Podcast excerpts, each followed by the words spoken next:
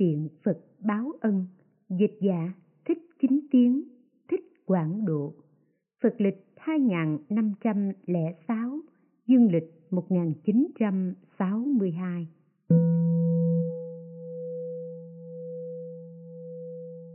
Quyển thứ bảy, Phẩm thân cận thứ chín Phật nói, Các bậc đại Bồ Tát biết ơn, báo ơn tu các phương tiện làm lợi ích chúng sinh phải nên tùy thời thích nghi mà hiển bày Phật Pháp. Bấy giờ Phật bảo các vị Bồ Tát rằng Này các thiện nam tử, cách đây đã lâu, có một vị Phật ra đời hiệu là Vô Úy Vương, Như Lai ứng cúng, chánh biến tri, minh hành túc, thiện thệ, thế gian giải, vô thường sĩ, điều ngự trường phu, thiên nhân sư, Phật Thế Tôn. Ngài ra đời để tiếp dẫn cho những kẻ có duyên với Phật Pháp và khi độ hết những người có duyên rồi, Ngài liền vào Niết Bàn. Sau khi Ngài nhập diệt, trong thời chính Pháp, có một người Bà La Môn hết sức thông minh, thụ trì năm giới, ủng hộ Phật Pháp. Một hôm, người Bà La Môn dân có duyên sự phải đi đến một nước khác, mà con đường này lại có nhiều giặc cướp. Cùng đi với người Bà La Môn còn có 500 người nữa. Khi đến quãng đường khó khăn, họ liền tà trú lại. Nơi đây thường có một bọn cướp gồm 500 người ẩn núp để cướp giật những khách bộ hành. Khi thấy bọn người Bà La Môn dừng lại, tên tướng cướp liền bật sai một người đi dò xét, rồi hẹn giờ cùng xông ra. Nhưng trong đám cướp ấy lại có một người trước kia là bạn thân với người Bà La Môn. Và vì chỗ thân thiện nên mới đến trước bảo người Bà La Môn rằng Ông bạn nên biết canh một đêm nay sẽ có cướp đến. Tôi sợ lúc đó lộn xộn sẽ làm phương tổn đến ông. Nên mới đến trước báo cho ông hay. Vậy ông nên tìm cách một mình tránh đi xa. Đừng để các bạn ông biết. Nghe xong, người bà la môn nghẹn ngào, đau đớn. Muốn đem việc đó nói cho mọi người đồng hành biết, nhưng lại sợ họ giết hại người kia. Nếu họ giết hại, họ sẽ phải đọa vào ba đường ác, chịu khổ vô cùng. Mà nếu cứ im đi thì bọn cướp sẽ hại đồng bạn. Nếu bọn cướp giết hại những người đồng hành, chúng cũng sẽ phải xa vào ba ngã ác, chịu các tội khổ. Thật là khó nghĩ. Sau một lúc phân vân, người bà la môn tự quyết định rằng, ta phải dùng phương tiện, làm lợi ích cho chúng sinh. Dù phải đọa vào ba đường ác, cũng là vì chúng sinh mà chịu khổ chứ không phải vì bản thân. Nghĩ xong, người bà la môn liền cầm dao giết người kia đi, khiến các bạn đồng hành đều được bình an. Khi ấy, mọi người sửng sốt, đồng thanh hỏi rằng, xưa này, ông vốn là người cao quý, hiền lương, tại sao hôm nay ông lại làm một việc cực ác như vậy? Lúc đó người bà la môn quỳ gối chắp tay, lòng xin hổ thẹn, nói rằng, lẽ ra, tôi không được làm ác, nhưng vì lợi ích của chúng sinh và của các bạn mà hôm nay tôi phải giết người. Đồng bạn lại hỏi, ông tự ý giết người, chưa có lợi lạc gì cho chúng tôi đâu. Người bà la môn nói đây là một tên cướp định mưu hại các bạn. Vì các bạn mà tôi phải giết y, để các bạn được bình an trở về. Còn tội khổ phải đọa địa ngục, tôi sẽ xin chịu. Bấy giờ năm trăm người vừa mừng vừa sợ, đồng thanh nói rằng, ở đời không gì hơn mệnh sống và không gì đáng sợ hơn cái chết. Thế nên hết thảy chúng sinh đều sẵn sàng bỏ ra vàng bạc của báo cho đến quốc thành thê tử hoặc cơm ăn, áo mặc để đổi lấy mệnh sống. Nói xong, liền tự nghĩ rằng người bà la môn này vì làm lợi ích cho chúng sinh đã không sợ các nỗi thống khổ trong ba đường dữ. Ngày nay, chúng ta nên ghi nhớ trọng ân và sẽ phải báo đền trọng ân ấy. Nghĩ thế rồi, tất cả đều phát tâm vô thượng, chính đẳng, chính giác. Trong khi ấy, thì bọn cướp cũng đã đến và đồng thanh nói rằng, xưa nay, ông là người cao quý, hiền lương, tại sao có thể làm một việc đại ác như thế này? Người bà la môn nói, thật, tôi không nên làm việc cực ác nhưng vì lợi ích của chúng sinh và cũng vì tính mệnh của các ông nữa mà tôi phải làm. Bọn cướp lại hỏi, việc ông giết người có lợi ích gì cho chúng tôi? Người bà la môn bảo bọn cướp, ta đã biết trước là các ngươi hiện ở đây, nhưng ta cứ mặc nhiên, không báo cho nhà vua và đồng bạn của ta biết. Bởi thế, nên tính mệnh của các ngươi mới được toàn vẹn nghe xong, bọn cướp tự nghĩ à ra vì thế mà cuộc đời chúng ta được bình an. Nghĩ rồi liền chắp tay nói với người bà la môn rằng, quý hóa thay bậc đại sĩ, người tu nguyện đại bi, xin dạy cho chúng tôi biết, chúng tôi phải làm gì để đền đáp ơn cao cả ấy? Người bà la môn nói, các người muốn trả ơn ta thì chỉ có cách là các người hãy cải tà quy chính, làm ăn lương thiện và mau phát tâm vô thượng bồ đề. Bấy giờ bọn cướp vì muốn báo ân liền phát tâm vô thượng chính đẳng chính giác. Phật bảo ngài a nan rằng, bồ tát siêng tu tinh tiến, muốn trang nghiêm đạo bồ đề, muốn đền đáp ân phật thì phải nhớ nghĩ đến hết thầy chúng sinh như thương nhớ một đứa con vậy. Ông nên biết, người bà la môn lúc ấy có phải ai khác đâu, chính là như lai đây. Nhờ thế mà sau chính kiếp tu hành, như lai đã chứng đạo vô thượng chính đẳng chính giác. Lại nữa, bồ tát tu các phương tiện biết ơn, đền ơn. Khi như lai ở trúc lâm tinh xá, có một tỷ kheo mắc bệnh lở lói khắp cả thân thể máu mủ thường chảy, ai cũng sợ hãi, không dám thân gần. Vị tỷ khưu này ở trong căn phòng dột nát cách xa đại chúng. Bấy giờ như lai dùng sức thần thông, che mắt mọi người, không cho ai biết. Như lai một mình đến chỗ người tỷ khiêu có bệnh, trong mom săn sóc, lấy nước rửa sấy nghĩ như thế rồi, như lai bèn cho hết thảy chư thiên ở cõi dục biết, đế, thích, đề hoàng nhân cùng với trăm nghìn quyến thuộc vây quanh trước sau, đứng giữa không trung, mưa mọi thứ thiên hoa và khởi các loại thiên nhạc. Lúc đó, vua cõi trời đau lợi nâng một chiếc bình bách phúc trang nghiêm, trong đựng đầy nước đại bi thanh tịnh, đến trước mà dân như lai cúi đầu đảnh lễ rồi đứng lại một bên.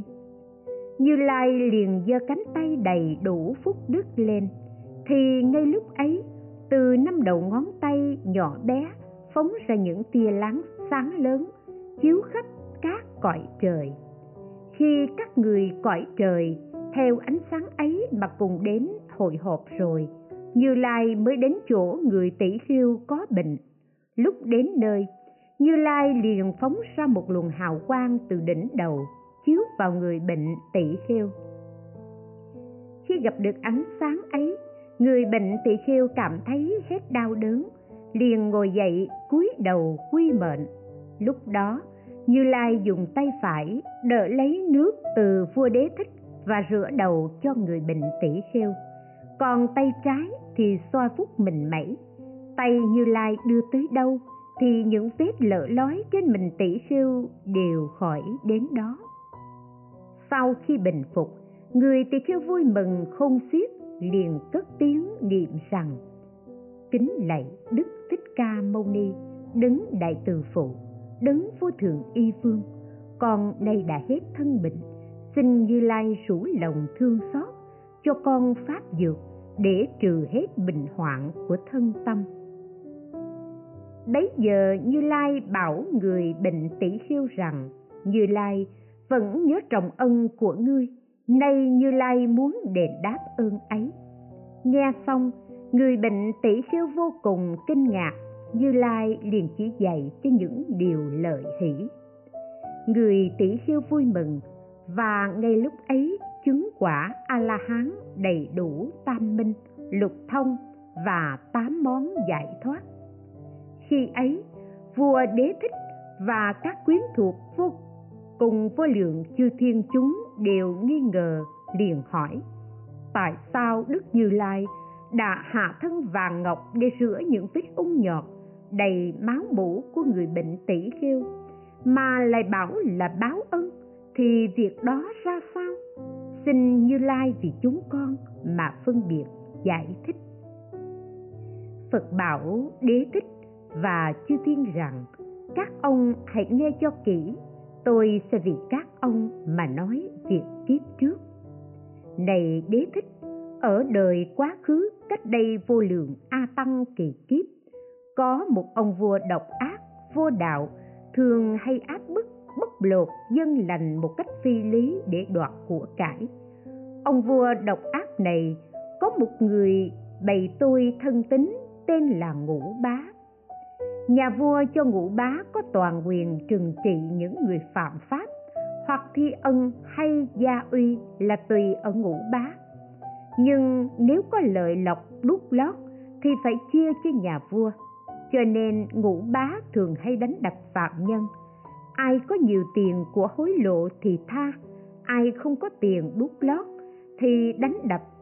Có khi đến chết, và coi đó là việc rất thường một hôm, có một người ưu bà tắc phạm chút lỗi nhỏ, được giao cho ngũ bá tùy ý trừng phạt. Nhưng ngũ bá vốn biết người ưu bà tắc là một người hiền lành, phúc hậu, nên không nỡ đánh đập, bèn tha cho. Do đó mà người ưu bà tắc được thoát nạn và vui mừng không xiết. Kiều thi ca nên biết, ngũ bá lúc bấy giờ nay là người bệnh tỷ khiêu và người ưu bà tắc nay là như lai vậy. Cho nên, bồ tát trong vô lượng a tăng kỳ kiếp ơn tuy nhẹ nhưng cũng lo đền đáp, cho đến khi thành bậc chính giác mà lòng thường không quên. Lúc đó, vua đế thích và vô lượng thiên chúng hết sức vui mừng, có bốn vạn tám nghìn chư thiên phát tâm vô thượng chính đẳng chính giác. Phát tâm xong rồi trỗi thiên nhạc cúng dường như lai, đoạn trở về cõi trời. Phật bảo ngài a nan rằng, nếu người thiện nam, thiện nữ biết ơn, muốn báo ơn, thì phải làm bốn việc sau đây.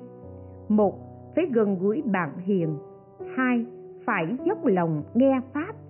Ba, phải suy nghĩ nghĩa lý. Bốn, phải đúng như pháp mà tu hành lại có bốn việc nữa sau đây. Một, theo pháp chứ không theo người. Hai, theo nghĩa không theo chữ. Ba, theo trí không theo thức. Bốn, theo kinh liệu nghĩa không theo kinh không liệu nghĩa. Làm theo tám việc ấy gọi là biết ơn. Nếu lại làm theo tám pháp sau đây mà không nhiễm trước gọi là báo ân một, lợi hai, suy, ba, hủy, bốn, khen, năm, tán thán, sáu, chê bai, bảy, khổ, tám, vui. Lại nữa, nếu làm theo bốn việc sau đây thì gọi là biết ơn và báo ơn. Một, thấy những kẻ độc ác, lòng sinh thương xót để khởi lòng từ. Hai, thấy những người đau khổ, mắt không thể rời để khởi tâm thương.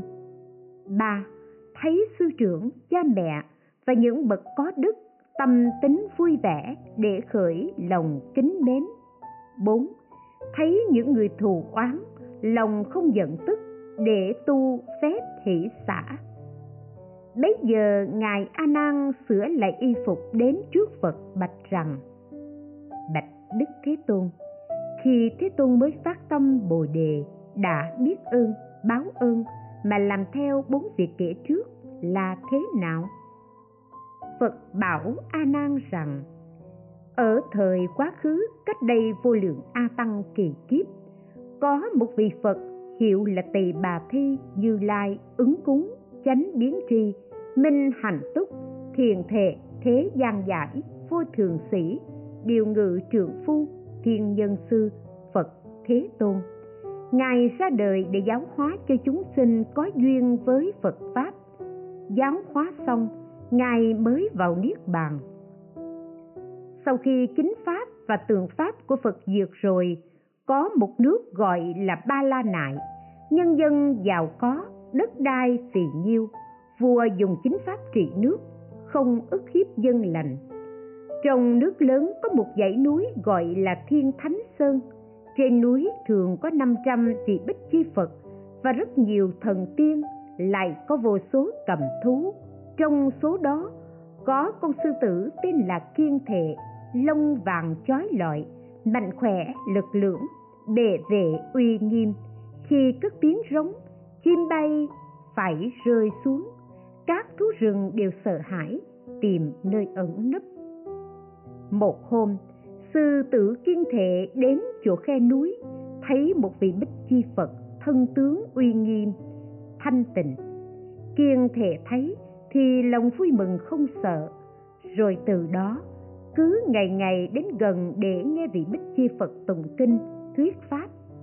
Bấy giờ có người thợ săn thấy sư tử kiên thệ mình vàng chói lọi, hết sức mừng rỡ, liền tự nghĩ rằng nếu mình bắt được con sư tử kia, lột da đưa dân cho nhà vua, chắc sẽ được ban thưởng rất nhiều.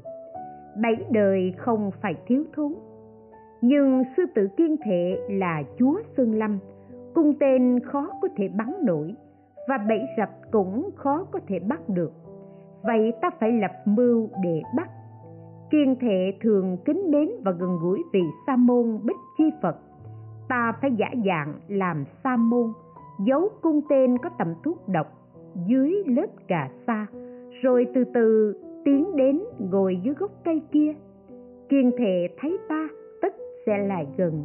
Lúc đó, ta sẽ dương cung bắn, thì chắc cả trăm phần là được. Nghĩ như thế rồi, liền trở về nói với người về nhà rằng tổ tiên ta đã trải mấy đời làm nghề săn bắn, mà ta chưa từng nghe nói có con thú nào lại có bộ lông vàng chói như thế. Huống nữa bây giờ ta được thấy, thì phải bắt cho bằng được. Nói xong, lập tức cào đầu khoác áo cà sa như đã định trước, rồi trở vào trong núi ngồi dưới gốc cây. Khi thấy tỷ khiêu giả mạo kia, sư tử kiên thệ xin lòng vui mừng tiến ngay lại gần, liếm chân tỷ khiêu lúc đó, người thợ săn dương cung bắn ngay, bị trúng tên độc, sư tử gầm thét, kêu rống muốn vồ lấy người thợ săn mà xé tan thân xác. Nhưng lại nghĩ rằng, đó là một vị sa môn, mặc áo hoài sắc, là tiêu biểu của chư phật hiền thánh. Nếu ta định giết, thì chẳng khó gì nhưng nếu giết người, tức là phá hoại cái tiêu biểu của chư phật hiền thánh vậy. Nghĩ như thế, liền nuốt giận, chịu khổ. Sau một lúc lâu, thì thuốc độc chạy khắp thân thể. Sư tử cảm thấy đau đớn, khó nhẫn, lại định cấu xé người thợ săn. Nhưng lại nghĩ rằng, nếu giết thì không khó, nhưng chư phật hiền thánh sẽ quở trách. Hơn nữa người đời sẽ không phân biệt được thiện ác. Đây là một kẻ ác nhân, mang lòng tham độc, âm mưu hại ta. Nếu ta không nhịn được, thì cũng không khác gì kẻ kia. Người tu hành nhẫn nhục, ai cũng kính mến. Kẻ không nhẫn nhịn, ai cũng ghét bỏ. Vì thế mà càng thêm phiền não tăng trưởng, thì sanh tử thêm lên. Sinh tử càng tăng thì phải sinh vào những nơi nạn xứ. Sinh vào nơi nạn xứ thì xa lìa bạc lành. Xa lìa bạc lành thì không được nghe chính pháp.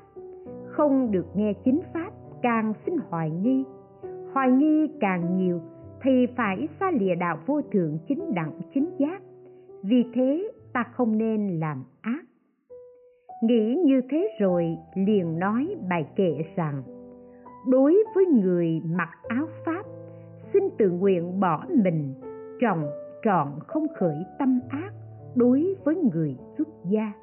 Xin tự nguyện bỏ mình, trọn không khởi tâm ác. Nói bài kệ xong, liền vật ra chết lúc đó trời rúng động, cầm thú sợ hãi bỏ chạy tứ tán. Trời xanh mưa máu, mặt nhật lu mờ bấy giờ người thợ săn mới cởi bỏ áo pháp cầm dao lột lấy da đem về. Khi về tới nhà liền đưa dân vua. Vua thấy vui mừng, mới nói với quần thần rằng, ta chưa từng nghe thấy có giống thú nào mà lông lại vàng chói như thế. Vậy mà hôm nay mắt lại được thấy thế mới lạ. Vua mới hỏi người thợ săn, dùng cách nào mà bắt được da ấy? Người thợ săn tâu vua rằng, nếu bề hạ có tha cho hạ thần, thì hạ thần mới dám tâu. Nhà vua nói, cho phép nhà ngươi cứ tự do mà nói. Người thợ săn bèn thuật lại đầy đủ câu chuyện cho vua nghe. Nghe xong, vua thấy lòng nghẹn ngào, đau đớn, nói chẳng nên lời. Liền triệu tập tất cả quan đại thần và các tiểu vương lại mà tuyên bố rằng khanh nên biết. Ta từng được nghe các bậc trí giả nói rằng, nếu có con thú nào lông mình sắc vàng, tức là bồ tát hóa thân, vì hết thảy chúng sinh mở lòng bồ đề mà làm việc đại lợi ích, tại sao ngày nay tên thợ săn độc ác này dám dùng quỷ kế để giết hại một vị bồ tát? Này nếu ta đem quan tước bổng lộc voi ngựa của báo cơm áo, tiền tài và tơ lụa mà ban thưởng cho kẻ ác nhân này, thì tức là ta đã vào hùa với y mà làm việc vô đạo vậy. Nói xong, liền đem người thợ săn ra mà chém đầu, rồi đem bộ da sư tử vào trong núi, tìm lấy xác chết, bọc lấy và dùng ngưu đầu chiên đàn, chất linh thành vàng mà đốt. Đốt xong, thu lấy xá lợi, xây tháp cúng dường. Phật bảo a nan và đại chúng rằng, các thiện nam tử, kiên thể sư tử bấy giờ nay là như lai, thích ca văn phật vậy. Bồ tát thân cận thiện tri thức như thế, biết ơn và báo ơn. Bởi thế, bồ tát thường được gần gũi thiện hữu, tri thức và chống thành được đạo vô thượng chính đẳng chính giác. Thiện nam tử, bồ tát xuyên tu gần thiện trí thức. Cầu nghe chính pháp cho đến một câu, một bài kệ hoặc một nghĩa để diệt trừ hết thảy phiền não trong ba cõi. Khi bồ tát dốc lòng cầu lời phật dạy, vì khao khát phép màu nên chẳng tiếc thân mệnh. Dù có phải đứng trên sắc nóng, bị lửa thiêu đốt, cũng không lấy thế làm lo bồ tát vì một câu kệ còn chẳng tiếc thân mệnh, huống chi cả mười hai bộ kinh. Vì một câu kệ mà đến thân mệnh còn không tiếc, huống chi những báo vật khác. Là vì cái lợi nghe pháp làm cho thân tâm được yên vui, sinh ra tính tâm chân chính. Được thấy người thuyết pháp cũng như thấy cha mẹ, lòng không dám khinh lờn. vì chúng sinh mà dốc lòng nghe pháp chứ không phải vì lợi lộc, vì làm lợi cho chúng sinh, chứ không phải vì tư lợi. Vì chính pháp mà không sợ mọi nạn khổ, cho đến đói khát, nóng lạnh hổ lang các thú và những việc giặc giả, trộm cướp, hết thảy đều không sợ. Trước, phải điều phục lấy mình, diệt trừ tận gốc các phiền não, rồi sau mới nghe pháp. Khi nghe pháp lòng không rối loạn, cung kính người nói pháp, tôn trọng pháp, thế gọi là bồ tát biết ơn, báo ơn. Thế nào gọi là bồ tát dốc lòng nghe pháp? Nghe pháp có bốn điều. Một, tâm thành tính. Hai, tâm chuyên chú. Ba, tâm cung kính. Bốn thiện tâm. Sở dĩ bồ tát dốc lòng nghe pháp, cần cầu 12 bộ kinh là vì nhớ nghĩ trọng ân của Phật, muốn cho chính pháp của Phật được lưu bố khắp nơi, muốn làm cho Phật pháp trường tồn mãi mãi, muốn cho thế gian tin ở Phật pháp khiến cho hết thảy chúng sinh đều chứng được đạo vô thượng Bồ đề. Thế là Bồ Tát vì nghĩ đến vô thượng vô lượng chúng sinh ở mười phương, vì đền đáp ân sâu dày của Phật cho nên dốc lòng nghe pháp cần cầu 12 bộ kinh. Tại sao bồ tát lại cần cầu phật pháp? Là vì muốn khiến cho chúng sinh sinh lòng tin cậy, cho nên bồ tát cần cầu phật pháp. Tại sao bồ tát phải tìm hiểu nhân luận? Là vì muốn hiểu thấu mọi tội lỗi, muốn phá trừ các tà thuyết của ngoại đạo, muốn biết phương tiện để điều phục chúng sinh muốn phân biệt rõ ý nghĩa của lời Phật dạy để đối trị những lời nói của ở của thế gian. Bởi thế, Bồ Tát phải tìm hiểu nhân luận. Tại sao Bồ Tát phải tìm hiểu thanh luận? Là vì muốn cho lời nói được thanh tịnh trang nghiêm. Nếu lời nói không thanh tịnh thì không thể giải thích rõ ràng mọi ý nghĩa vì muốn hiểu biết hết thảy mọi nghĩa lý để làm cho chính pháp khỏi bị tổn hại, để diệt trừ lòng kiêu mạn của người khác và phá tan mọi tà kiến. Vì muốn biết phương tiện để điều phục chúng sinh, bởi thế mà bồ tát phải tìm hiểu thanh luận. Tại sao bồ tát phải tìm hiểu các phương thuốc? Là vì muốn khiến cho chúng sinh thoát khỏi tứ bách tứ bình xa lìa các điều ác vì thương xót hết thầy chúng, vì muốn cho chúng sinh sinh lòng tin tưởng để tránh mọi khổ đau cho lòng được yên vui. Khi lòng đã được yên vui, thì thường nhớ nghĩ đến tâm đại bi cứu độ chúng sinh của phật. Bởi thế mà bồ tát tìm hiểu mọi phương thuốc. Tại sao bồ tát phải tìm hiểu các học thuật thế gian? Là vì muốn làm lợi ích cho chúng sinh một cách dễ dàng, là vì nếu hiểu suốt các học thuật thế gian thì rất dễ phá trừ lòng kiêu mạn của mọi người để điều phục họ, khiến cho họ sinh lòng chính tính, trừ bỏ các tà kiến và chấp trượt. Bởi thế mà bồ tát phải tìm hiểu các học thuật thế gian. Nếu bồ tát nào không chịu cầu học năm việc ấy thì không thể chứng được đạo vô thượng bồ đề. Vì muốn được đạo vô thượng bồ đề mà bồ tát phải cầu năm việc ấy. Bồ tát ghi ơn trả ơn là vì chúng sinh mà nói, nhưng nói việc gì và nói cách nào? Nói việc gì là nói 12 bộ kinh vậy? Còn nói cách nào là phải thông thạo năm việc kể ở trên? Vì muốn chứng được đạo vô thượng bồ đề, cho nên phải nói theo hai cách. Một, nói pháp theo thứ lớp. Hai, nói pháp thanh tịnh. Nói pháp theo thứ lớp là trước phải nói bố thí, kế nói trì giới, vân vân, cho đến trí tuệ. Nếu muốn ghi ơn, đền ơn thì phải suy nghĩ nghĩa lý. Rồi như pháp mà tu hành, thế gọi là nói pháp theo thứ lớp. Nói pháp thanh tịnh là, nếu người nghe thì ngồi mà người nói lại đứng thì không nên nói pháp. Nếu người nghe cố tìm những lỗi của pháp và của người nói pháp thì cũng không nên nói pháp. Nếu người nghe căn cứ vào người nói mà không căn cứ vào pháp thì cũng không nên nói pháp. Nếu người nghe chấp theo chữ mà không y theo nghĩa thì cũng không nên nói pháp.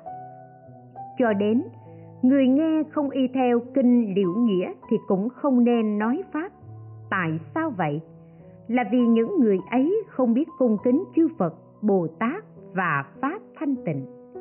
Nếu người nói pháp, biết tôn trọng pháp và những người nghe pháp cũng biết sùng kính, dốc lòng nghe pháp, không sinh tâm khinh nhờn thế gọi là nói pháp thanh tịnh. Lại nữa, nói pháp theo thứ lớp là nói hết thảy các pháp, nói là nói hết thảy các pháp nghĩa là nói 12 bộ kinh, cho đến một câu, một bài kệ hay nửa bài kệ. Trong đó, tùy theo lời nói, ý nghĩa và phương tiện trình bày, chỉ giáo lời ích cho mọi người. Cũng có khi phải dùng lời quở trách, có lúc nên nói thẳng cũng có khi cần phải thí dụ, cứ tùy chỗ nên nói hoặc nói khiển cận cho người nghe dễ hiểu.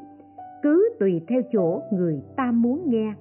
Dùng phương tiện mà nói pháp, thế gọi là bồ tát biết ơn và đền ơn theo thứ lớp mà nói pháp.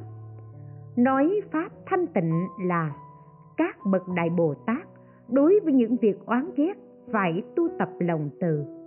Khi đã được lòng từ rồi dùng mọi phương tiện để nói pháp cho những người độc ác, những người dung dở cho đến những kẻ ham đắm, dục lạc, tâm hồn phóng túng.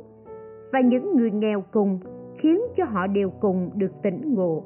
Đừng vì khen mình chê người, đừng vì ăn uống, lợi lộc và danh vọng.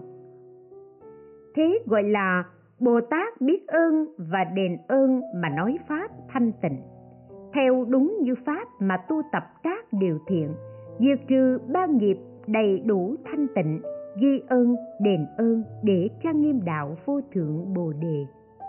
Nếu các bậc đại bồ tát muốn nhớ ơn để trả ơn, thì phải suy nghĩ giáo nghĩa, học rộng, nghe nhiều để thông suốt hết thảy, để nêu cao ngọn đuốc phật pháp.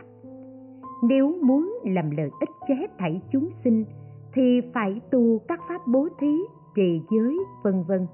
Lại phải cúng dường những người nói pháp, không tìm lỗi của pháp và của người nói pháp, không mang lòng ác hại, đem sự yên vui cho mọi người, thế gọi là biết ơn.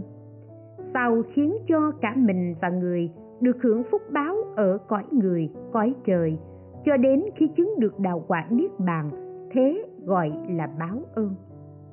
Lại nữa bồ tát phải theo bốn phép để tu hành nhẫn nhục, diệt trừ lòng bất nhẫn trang nghiêm đạo bồ đề. Một, khuyên hết thảy chúng sinh tu hành nhẫn nhục. Hai, tự mình nhẫn và dạy người khác nhẫn để xa lìa sự sợ hãi, thế gọi là biết ơn. Ba, nhờ sự nhẫn nhục nên không sinh lòng giận hờn, không làm hại ai, không phải chịu khổ não nên không lòng ân hận.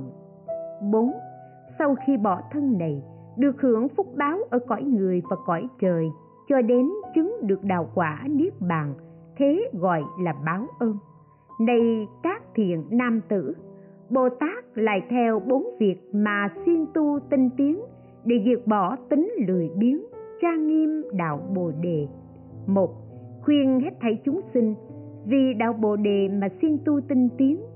Hai xa lìa mọi phiền não tăng trưởng các pháp lành, cho thân được yên vui, thế là tự lợi. Ba, bồ tát tinh tiến, không làm phiền chúng sinh, đánh đập, chửi rủa, thế là lời tha. Bốn, bỏ thân đầy rồi, được hưởng phúc báo ở cõi người, cõi trời. Mình được yên vui, cho đến được đạo bồ đề, thế là được đại quả báo. Lại nữa bồ tát theo bốn việc mà tu phép định để phát trừ tâm tán loạn trang nghiêm đạo bồ đề.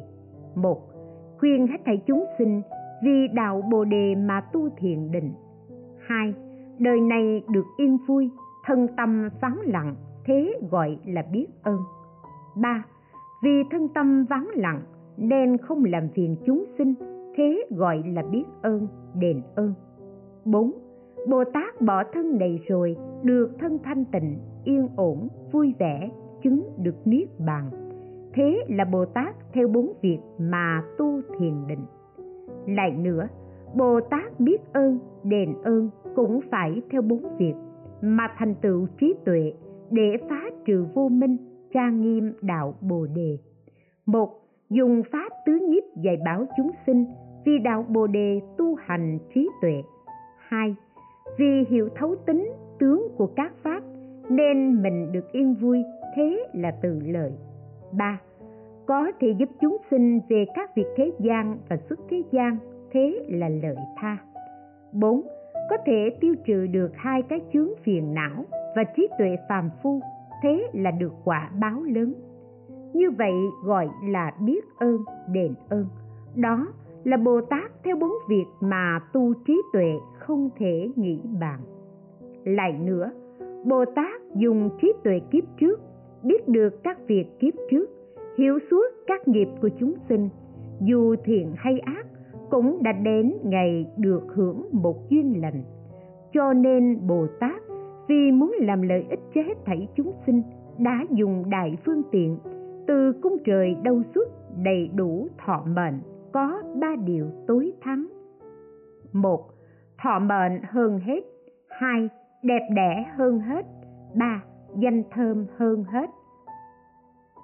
Khi mới giáng sinh, phóng ra những tia sáng lớn, chiếu khắp mười phương và đã biết trước giờ phút ra đời, ngay từ khi mới thụ thai. Lúc vừa sinh ra, đã đi bảy bước, không phải dìu dắt mà tự nói rằng, kiếp này là kiếp sao chót của ta. Bấy giờ chư thiên quỷ thần càng thác bà, atula ca lâu la khẩn na la, ma hầu la già dâng các thứ hoa hương, trỗi ca nhạc mà treo phan phướng cúng dường bồ tát có 32 tướng, đẹp đẽ trang nghiêm, không ai hơn được. Thân thể khỏe mạnh, khí lực đầy đủ, dùng sức từ thiện dẹp chúng ma quân. Khi lên bảy tuổi, không học thế sự mà hiểu biết hết thảy học không cần thầy, tự tu mà chứng đạo vô thường chính đẳng chính giác.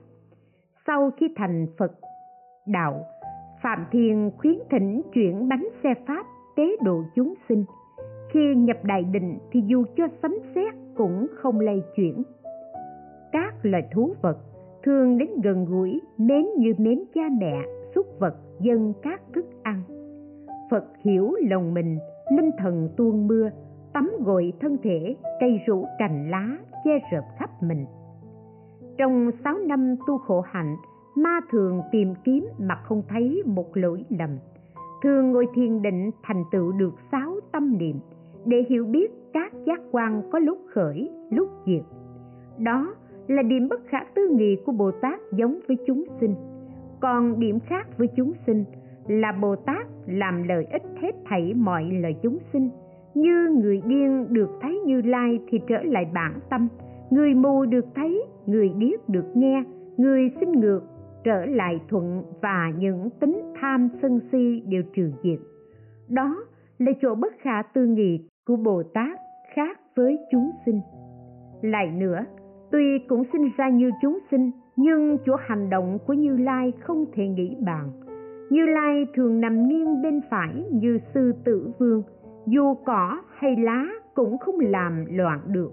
Gió cuốn, bão táp, mà y phục không lay động. Khi cất chân đi, như sư tử vương và bạch nga vương, nếu lúc muốn đi, bao giờ cũng bước chân phải trước. Những chỗ đi qua đều bằng phẳng không còn cao thấp. Khi ăn xong, không còn sót một hạt cơm ở miệng đó là chỗ cộng sinh bất khả tư nghị của như lai. Lại nữa, tuy cũng sinh như chúng sinh, nhưng như lai có 32 tướng không thể nghĩ bàn. Một, bàn chân bằng phẳng, hai, bàn chân có nghìn sắn xoáy ốc, ba, ngón chân dài và nhỏ, bốn gót chân đầy đặn, năm, ngón tay có nhiều vân, sáu, chân tay mềm mại, bảy bụng tròn chỉnh đầy đặn như bụng chim sắc lộc vương. Tám, mắt cá chân bằng phẳng. Chín, tay dài tới đầu gối. Mười, năm căn ẩn kính như tượng mạ vương. Mười một, mình tròn trăng đầy đặn như cây ni câu đà. Mười hai, lông trong mình đều nghiêng lên phía trên. Mười ba, lông đều xoáy theo bên phải. Mười bốn, thân mình sắc vàng. Mười lăm thường chiếu sáng cách thân tám thước. Mười sáu, lớp da mịn màng không dính bụi bặm mười bảy bảy chỗ đầy đặn, bằng phẳng. 18. nửa mình trên như mình sư tử.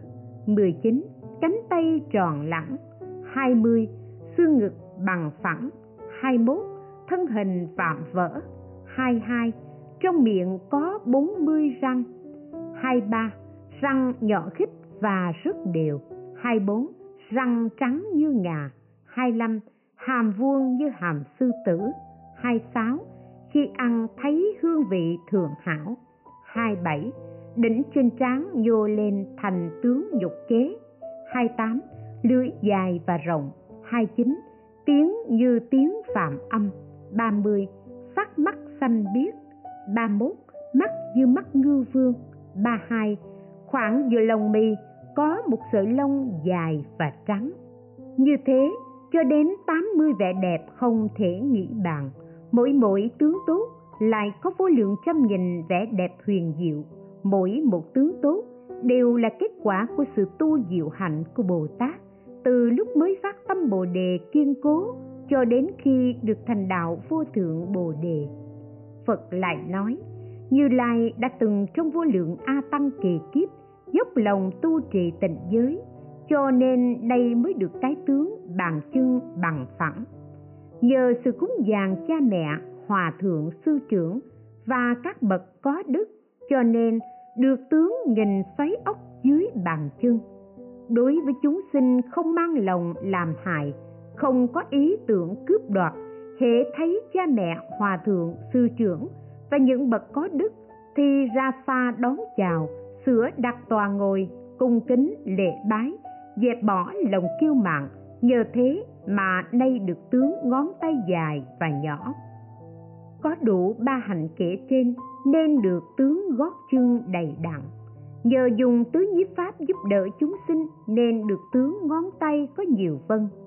Dùng các thứ dầu thơm tắm gội cho cha mẹ, sư trưởng và các bậc có đức, nhờ thế mà được tướng chân tay mềm mại nhờ công tu tập, các pháp lành không biết chán mỏi, nên được tướng bụng tròn trặn đầy đặn. Nghe pháp vui vẻ, thích nói lại cho người khác nghe và ưa làm việc đạo, nhờ thế mà được tướng mắt cá chân bằng phẳng. Nhờ ba nghiệp thanh tịnh, khám bệnh cho thuốc trừ lòng kiêu ngạo, ăn uống có chừng mực, nên được tướng tay dài bằng gối. Thấy người chia sẻ, dùng lời nói khéo cho người ta đoàn tụ với nhau, biết tự tu hộ thẹn là dạy người tu nhờ thế mà được tướng năm căn ẩn kính tự mình tu sạch ba nghiệp là dạy người khác tu, nếu chúng sinh nào đau ốm thì tìm cách chạy chữa, như thế mà được tướng thân mình tròn lẳng. Nhờ lòng vui vẻ nghe pháp, lại hay nói lại cho người khác nghe, mà được tướng lông trong mình đều hướng lên trên. Suy nghĩ ý nghĩa sâu xa của các pháp, ưa tu các pháp lành, cúng dường cha mẹ, sư trưởng và những bậc có đức. Nếu đi dọc đường gặp pháp hoặc tăng phòng đều cúng dường giữa đường nếu có gạch đá, gai góc hay vật bẩn thỉu thì dọn đi. Nhờ thế mà được coi tướng lông trong mình đều xoáy bên phải. Nếu đem thức ăn hoặc đồ châu báu cho người thì không bao giờ sinh lòng sân hận. Nhờ thế mà được hai tướng, một là sắc vàng, hai là thường có ánh sáng và lại được tướng da mình mịn màng, không dính bụi nhơ thường giúp cho những thứ cần dùng nhờ thế mà được tướng bảy chỗ đầy đặn. Tự mình dẹp bỏ tính kiêu mạn, biết điều hòa tính tình, tùy theo sở thích của mọi người như pháp tu hành để diệt các điều bất thiện và tăng trưởng các pháp lành. Nhờ thế mà được tướng nửa mình trên như mình sư tử, tướng cái tay tròn lẳng và tướng xương ngực bằng phẳng tướng ngón tay nhỏ và tướng thân hình đầy đặn.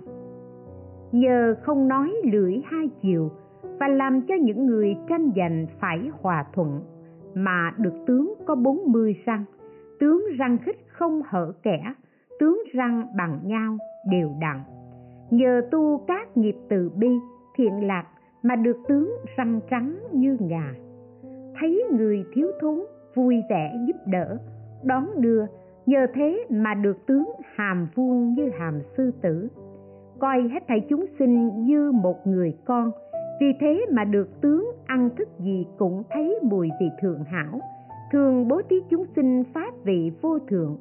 Gặp người hay quên thì cho trí nhớ, tự mình giữ năm giới, lại dạy người cũng tu tập lòng từ hay bố thí pháp cho mọi người. Nhờ nhân duyên ấy mà được tướng nhục kế tướng lưỡi dài rộng, cứ như thực mà nói pháp cho mọi người vui mừng, nói những lời êm ái, dịu dàng, không đúng giờ, không nói, do đó mà được tướng tiếng phạm âm. Chứa góp lòng thương, coi hết thảy chúng sinh như cha mẹ, nhờ nhân duyên ấy mà được sắc mắt xanh biết và tướng mắt ngư phương, thấy những người có đức, thành thật tán thán do đó mà được tướng bạch hào.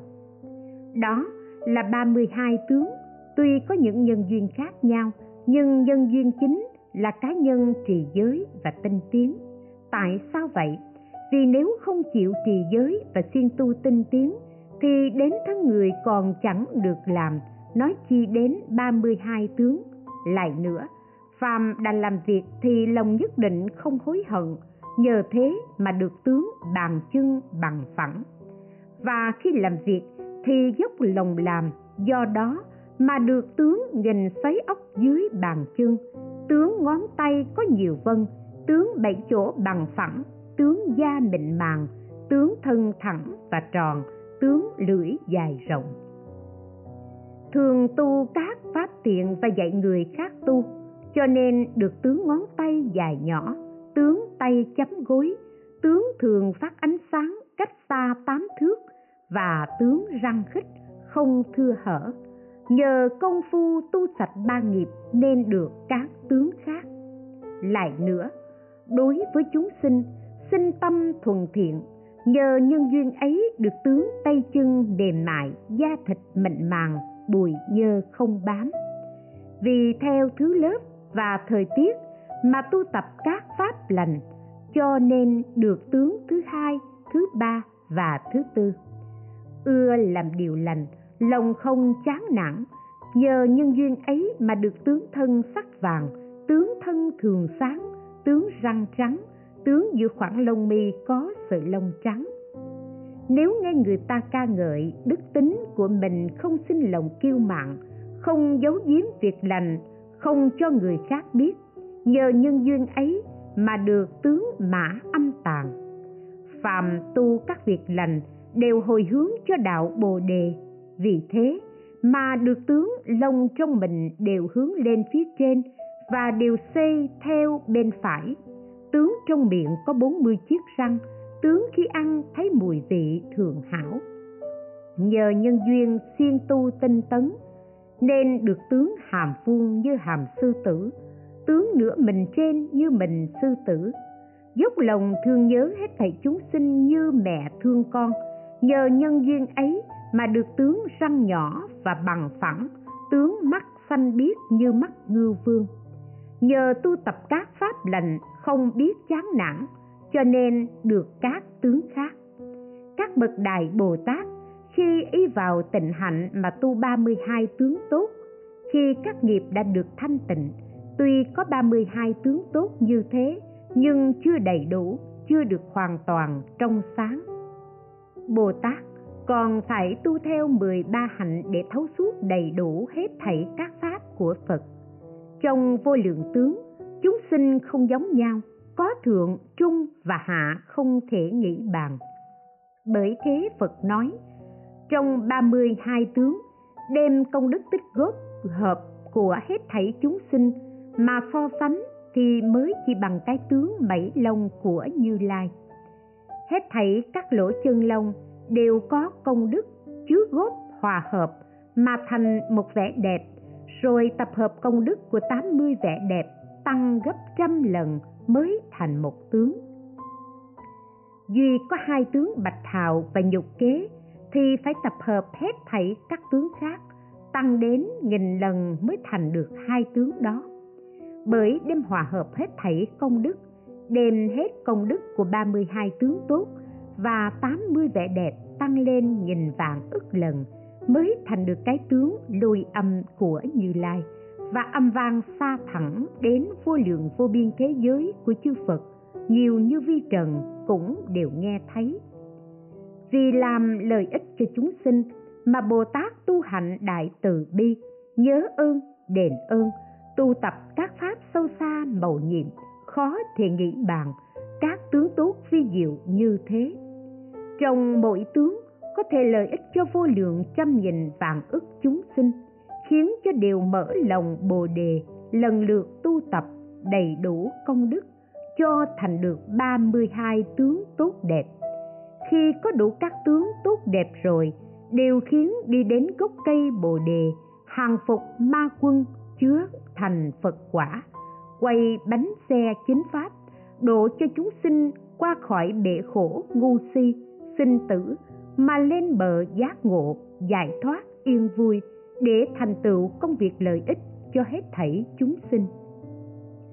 Phật bảo Ngài A Nan, hết thảy đại chúng và các bậc đại Bồ Tát rằng các thiện nam tử, các ông ai có thể thường nhớ ơn của Phật hộ trì chính pháp, biên chép, đọc tụng kinh đại phương tiện Phật báo ân sâu xa di diệu này.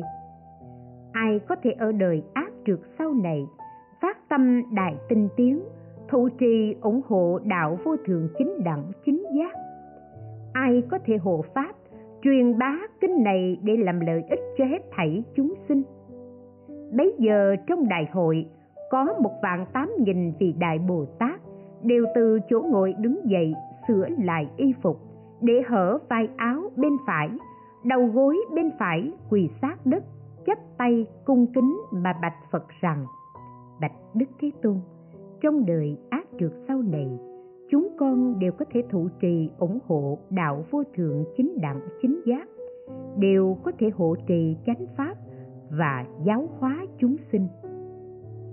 Lúc đó bồ tát sư tử lại nói rằng, bạch đức thế tôn, con cũng có thể dùng mọi phương tiện để giúp đỡ chúng sinh. Bồ tát kim cương nói, bạch đức thế tôn, nếu chúng sinh sắp xa vào ba đường dữ, con có thể ngăn lại, khiến cho khỏi xa đọa. Bồ tát văn thù sư lời nói, bạch đức thế tôn, nếu có chúng sinh cầu tu các thiện pháp con có thể khiến cho hết thảy đều đầy đủ như ý. Bồ tát trí tràng nói còn có thể cho chúng sinh được trí lớn. Bồ tát pháp trang nói, bạch đức thế tôn, con có thể lấy pháp mà bố thí khắp cho chúng sinh. Bồ tát nhật quang nói, bạch đức thế tôn con nguyện đem sự yên vui mà bố thí chúng sinh. Bồ tát nguyệt quang nói bạch đức thế tôn, còn có thể giáo hóa hết thảy chúng sinh, khiến tu phúc thiện. Bồ tát thiện hộ nói, bạch đức thế tôn, còn có thể giáo hóa hết thảy chúng sinh, khiến không buông lung. Bồ tát vô tận ý nói, bạch đức thế tôn, còn có thể giáo hóa hết thảy chúng sinh, khiến cho thấy rõ tính tướng của vô tận pháp giới. Bồ tát nguyệt thượng nói bạch đức thế tôn còn có thể bố thí chúng sinh đều yên vui không gì hơn.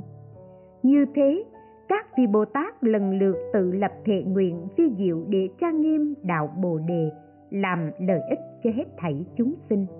Vì muốn nhớ ơn phật và muốn đền đáp ơn phật, nên từ chỗ ngồi đứng dậy, hồ quỳ, chắp tay mà bạch phật rằng, xin đức thế tôn đem kinh này giao phó cho hàng bồ tát chúng con. Bấy giờ ngài a nan bạch phật rằng, bạch đức thế tôn, kinh này nên đặt tên là gì và phụng trì như thế nào? Phật bảo ngài a nan, kinh này gọi là kinh nhiếp chúng sinh thiện bản, cũng gọi là đại phương tiện, cũng gọi là vi mật hạnh cũng gọi là phật báo ân phật bảo ngài a nan và các bậc đại bồ tát rằng, các ông phải như thuyết mà tu hành. Khi phật nói phẩm chúc lụy này có bảy vạn hai nghìn vị thanh văn phát tâm vô thượng bồ đề, hết thảy chư thiên long, quỷ thần kiên thác bà, khẩn na la, ma hầu la già, nhân, phi nhân và đại chúng nghe phật thuyết pháp vui mừng vâng theo kinh đại phương tiện phật báo ân quyển thứ bảy, đến đây là hết. Nam mô đại báo ân hồi thượng phật bồ tát. Nam mô đại báo ân hồi thượng phật bồ tát. Nam mô đại báo ân hồi thượng phật bồ tát. Ma ha Tát.